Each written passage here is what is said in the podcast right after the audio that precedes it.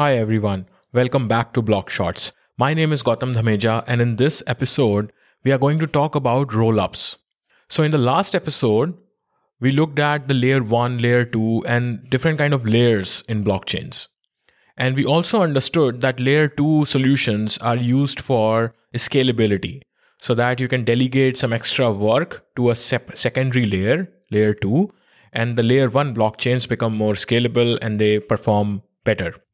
Now we are going to talk about rollups. So rollups are essentially layer 2 blockchain scalability solutions where the execution of transactions is moved off the main blockchain.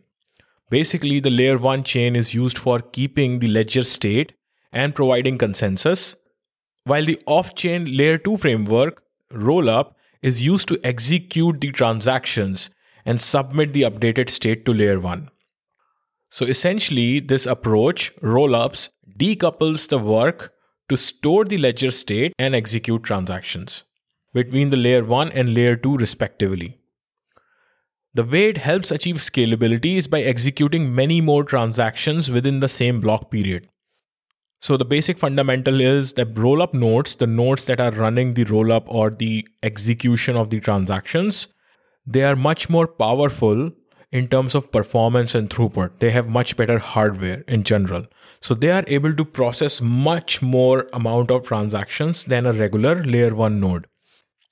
So basically the way it works is that the user would send transactions to the rollup node. The rollup node would get the previous state from the ledger of layer 1, execute all of these multiple transactions based on that state, and then it would submit the updated state to the layer 1 blockchain. The rollup node would also roll up or bundle all this transaction data and store it on the layer 1. And this allows other verifiers or rollup nodes to check the correctness of this execution. Because, of course, in a decentralized network, you would not just rely on one rollup node to execute all the transactions and believe that the execution is correct. You need some verifiability.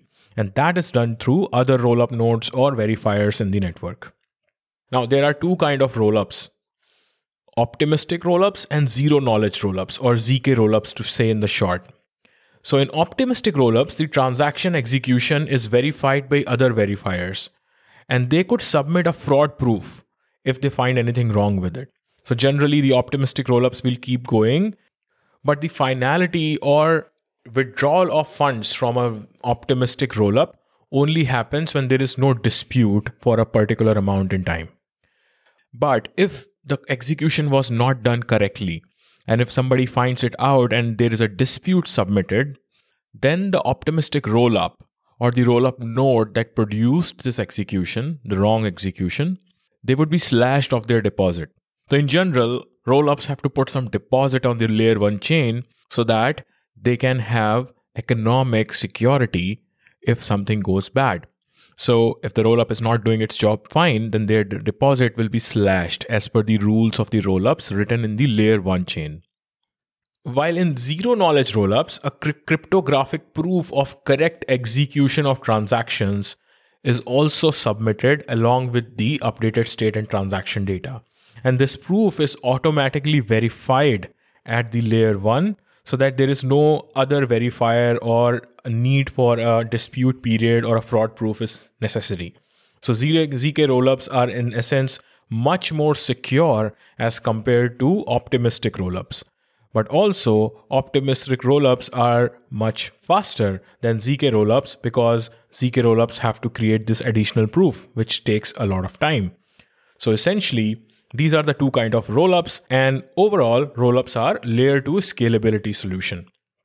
So thank you for listening. I hope you found this insightful and stay tuned for the next episodes. Ciao.